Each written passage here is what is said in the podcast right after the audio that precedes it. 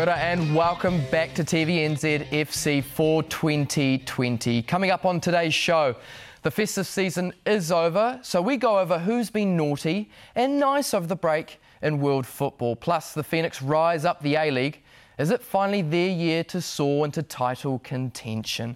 Joining me today on the couch is Jack Mabear and Simon Plum. Welcome back, lads. Obviously, Chris Chang is away. He's on a little bit of a, a break, a well-deserved break. On holiday. That's well. That's right. Um, but of course, we, um, we can't start without talking about the Premier League. And then, of course, if we talk about the Premier League, we have to talk about your beloved Liverpool. Mm. 16 points clear. How has it been uh, these past few weeks? Yeah, I always felt like this would be a really um, challenging time for Liverpool. This might this run of games over Christmas and into January. Um, you know, with a tight uh, fixture congestion, it's going to be a real sign of whether Liverpool can indeed, you know, reach this uh, elusive Premier League title. So to be 16 points clear after that little run um, and playing some of the best football of the, of the season that this team's produced at least, um, you know, it sets us up very nicely indeed. And you heard it at Anfield this weekend, the fans started singing that we're going to win the league. So uh, I know the book, some bookies were paying out before oh, Christmas oh, that we were going to, uh, you know, on, uh, on those bets. Um, but now the fans are starting to say it as well. So it feels like now we've got this kind of next few months. It's more could be just a case of which records can Liverpool break in the next uh, month or two.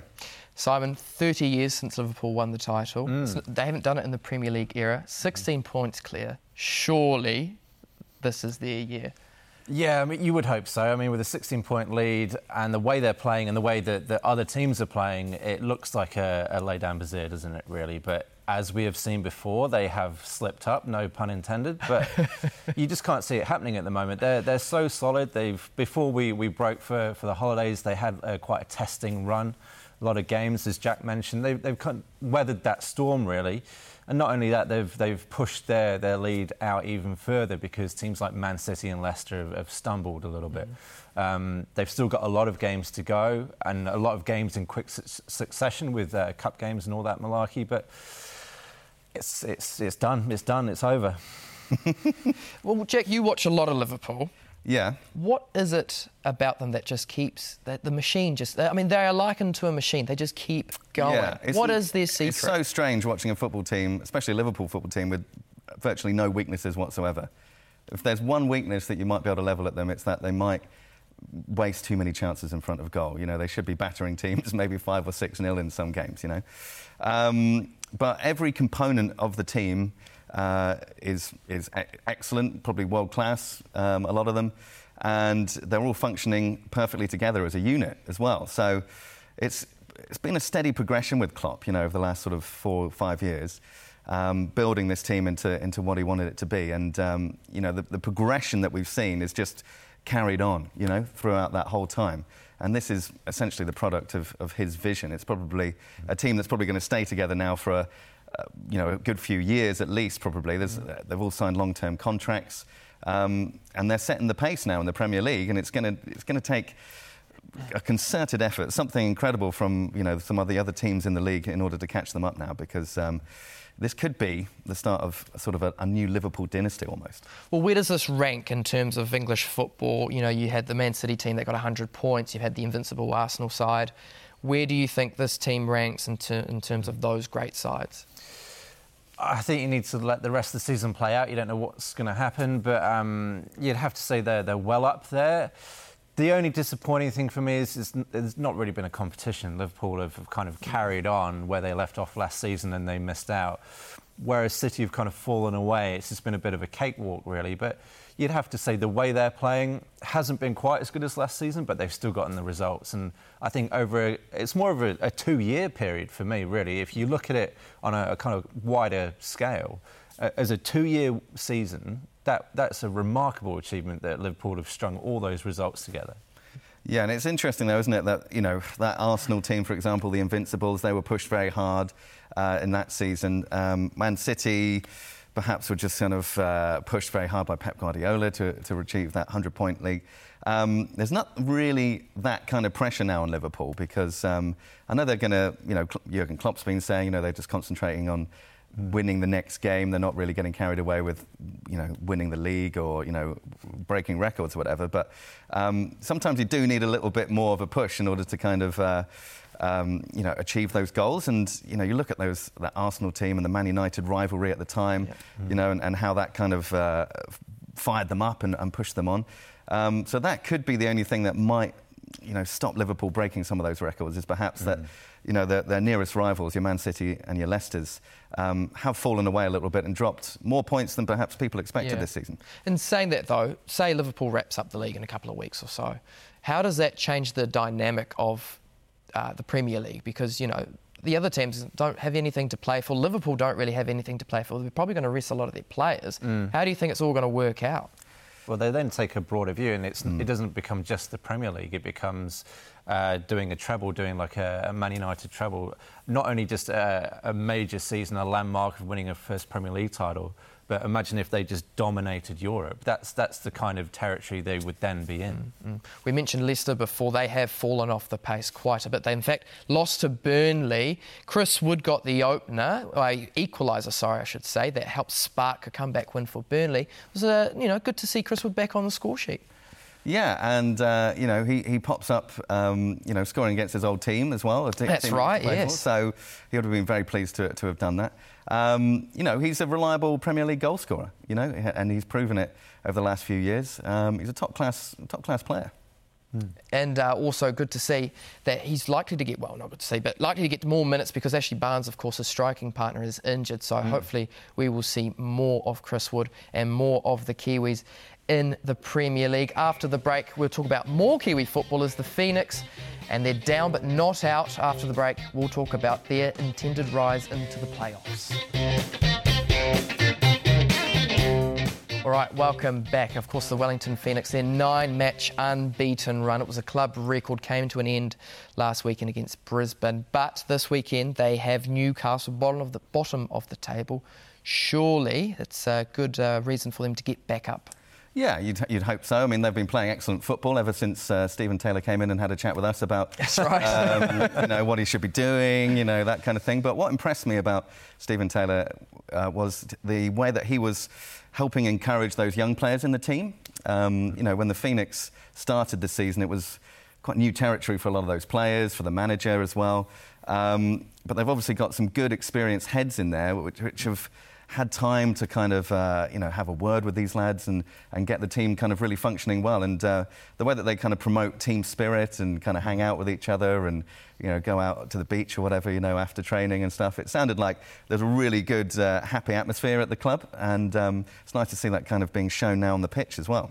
It also struck me this team is relatively new. I mean, a lot of these half of this team wasn't there last season. Yeah. So you've got to give credit to the coach Ufuk Talay. Mm-hmm. He's brought in, you know, a lot of these journeyman players, and he's really got them playing good, attractive football. Yeah, if you scan back to the close season, there was a lot of. Uh, uh, irritation and frustration over the departure of Mark Rudan, uh, players like Durante leaving. I think mm. a lot of Phoenix fans were really annoyed and they felt like their club had finally gained a foothold on the field and only to take a big step yeah. back again because of the departure of those, those personnel. But if you now fast forward to where we are now, as you say, Talay's done an, an amazing job. They're actually playing the best football I've ever seen the side play. Um, it's a clear step up from what they were doing kind of four or five years ago, for sure. Mm. Um, and they've clearly got some momentum behind them. And if they can get some more fans into the stadium, that would be a, a real bonus, get some more support behind them. But for a, a, top six place, a playoff place, they look really good value.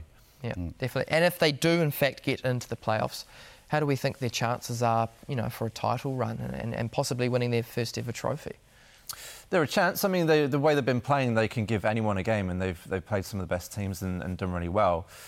The thing for me is the way that the A League is structured and those, those playoffs, it's quite, you get quite a reward for finishing first or second. And I think if you're not in those top two places, you're, you're kind of spitting into the wind a little bit. But they're, they're capable of doing it for sure, but uh, actually doing it is another story.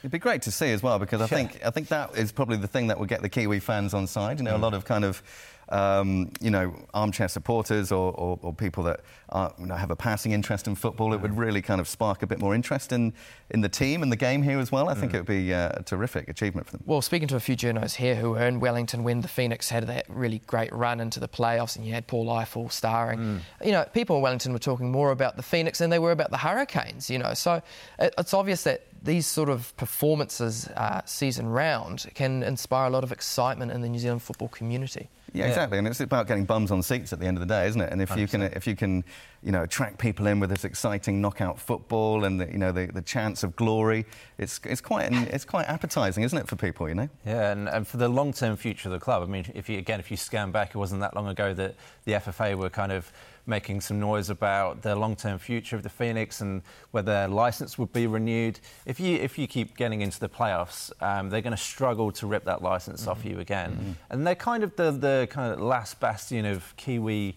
trans-Tasman sport to really to get that that that title. We've Yeah. seen it done in netball, basketball, rugby, obviously. Well, the Warriors still haven't done it, but anyway. Yeah, well, I think, I think uh, ignoring the Warriors, I, I, think that, I think they're too far gone, frankly. But um, it would be good to see the Phoenix do it. It'd be great for the sport, and it'd just be good for the future of that club to finally get some life breathed into it and get some long-term commitment.